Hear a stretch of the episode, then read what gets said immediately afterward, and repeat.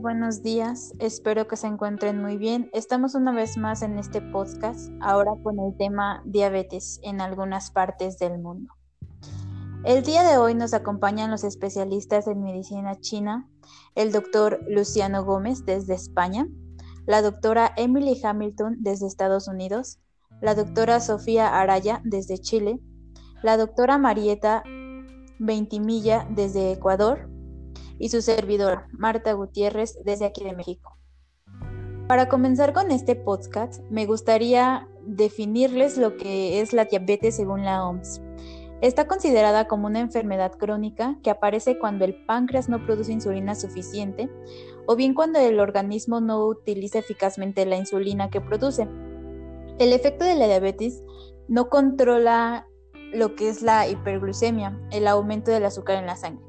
Existen dos tipos, la 1, que no es tan común y que va más enfocada hacia los pacientes jóvenes y es característica por la ausencia de esta síntesis de insulina, y la tipo 2, que es la más común, que va enfocada a todo el resto de la población, y además esto es debido a la utilización de la insulina en el cuerpo. Normalmente se ve afectado por la dieta y el sedentarismo.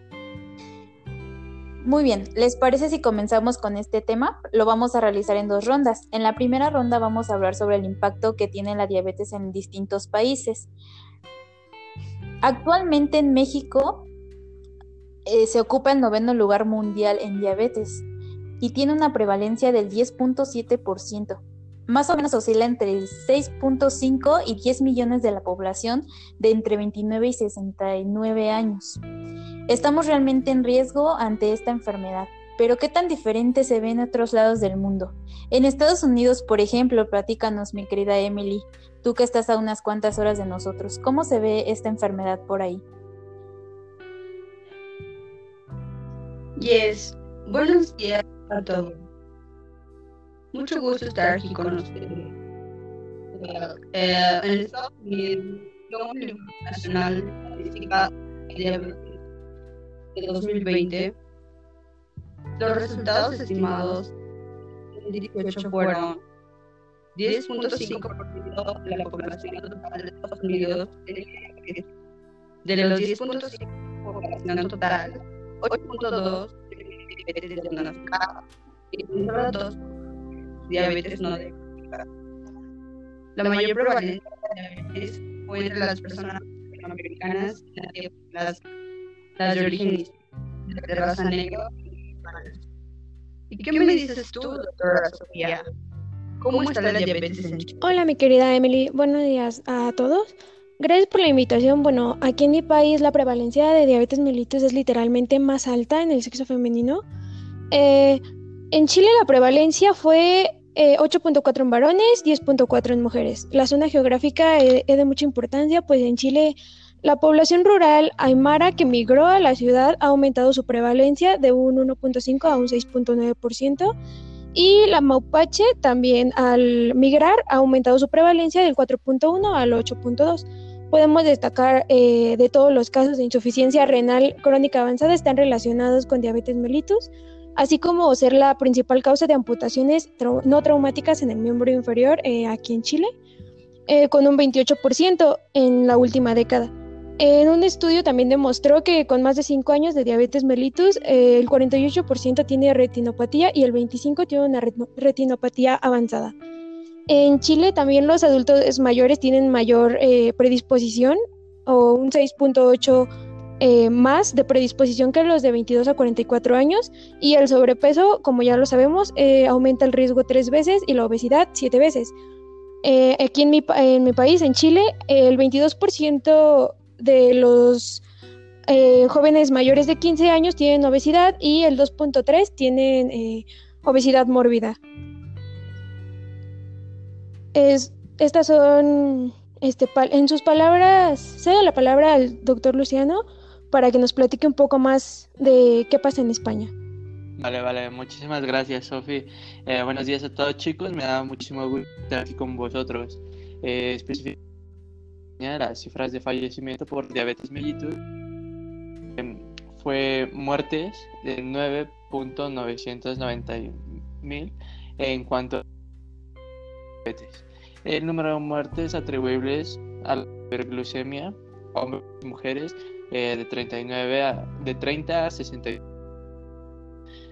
730 en 30 69 años igual manera y 130 años a más en un total de 3730 vaya vamos ya la no es tú Marieta eh, cómo va en todo en Ecuador muchas gracias Buenos días a todos. Eh, un gusto estar aquí con ustedes. Pues en Ecuador, para el año de 2015, el Instituto Nacional de Estadística y Censos informa que es la segunda causa de mortalidad general en, en la población. Eh, de esta manera, eh, nos dice que la primera causa de mortalidad es en mujeres. Tenemos como tercera en hombres uno, uno de cada diez ecuatorianos entre los 30 y los 50 años tienen eh, diabetes mellitus. Muy bien, perfecto. Como ven, las cifras son bastante altas en cada uno de estos países.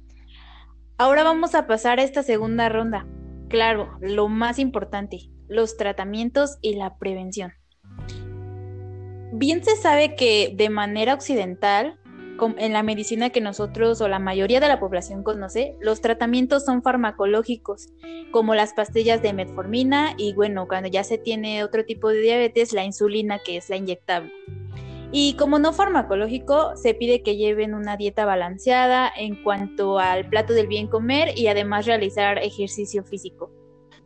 Actualmente en México la acupuntura está comenzando apenas a implementar esta, estas técnicas en ciertas patologías, entre ellas pues la diabetes. En el Instituto eh, Politécnico Nacional se desarrolló un tratamiento alternativo de electroacupuntura para controlar los niveles de glucosa en pacientes con diabetes.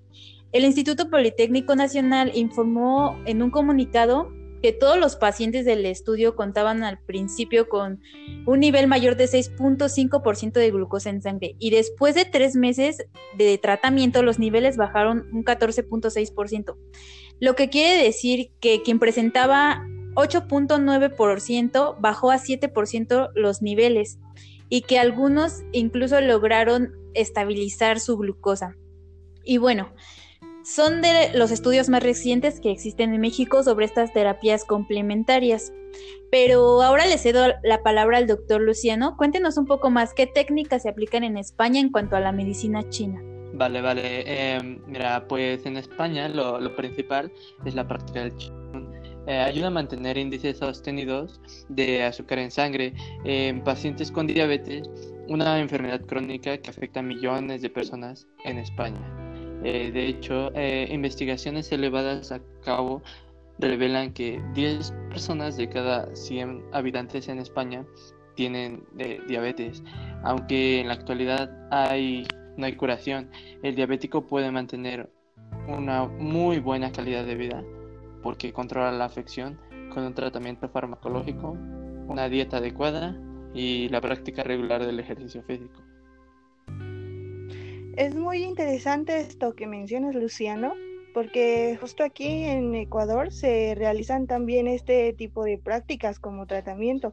Como tal, el tratamiento en primera elección eh, es la herbolaria y lo complementamos con acupuntura, moxibustión o tuina. En herbolaria hacemos uso de eh, morinda citrifolia eh, conocida aquí como noni, no sé cómo la conozcan en sus países. También hacemos uso de arándanos, eh, también la momordica charantia, que es el melón amargo. De igual manera, empleamos diversas técnicas de ejercicio como lo son tai chi chuan, eh, chikun, que nos ayudan a dominar o controlar la energía eh, chi corporal de igual manera, eh, aumentamos eh, o aumentan eh, su sistema inmune. Otro ejercicio que empleamos es el Waitankun, que llena de energía original los órganos internos y mejora la circulación de sangre. Fíjate que aquí en Chile también hacemos uso de la fitoterapia. Es muy muy común que se utilicen terapias complementarias y en cuanto a nuestra labor es muy común utilizar eh, plantas como igneos, conocida como la insulina, y la glicirra, globalmente conocida como Zaragoza o bueno, tiene diferentes nombres. Así como pues obviamente la acupuntura es demasiado utilizada y el tratamiento pues va en medida de lo que necesite el paciente. Bueno, pues aquí en Estados Unidos complementamos todas las técnicas, pero está muy enfocado a la parte de auriculoterapia para el tratamiento de la diabetes. Muchísimas gracias a todos, doctoras, doctor. Como ven, es de suma importancia seguir las recomendaciones médicas, como comer frutas y verduras en cada comida, equilibrar las fuentes de proteínas, evitar el consumo de exceso de grasas saturadas, reducir el consumo de hidratos de carbono y evitar bebidas eh, con azúcar, evitar el tabaco, evitar el alcohol, entre otras recomendaciones. Y bueno, también ya vimos que las terapias alternativas como la acupuntura, el chikun, el tai chi, la fitoterapia, auriculoterapia, entre otras, son indispensables para el tratamiento de la diabetes. Es por ello de la diabetes, por ello debemos de acudir a terapias alternativas o complementarias. Muchísimas gracias por acompañarnos un día más en este podcast. Hasta pronto.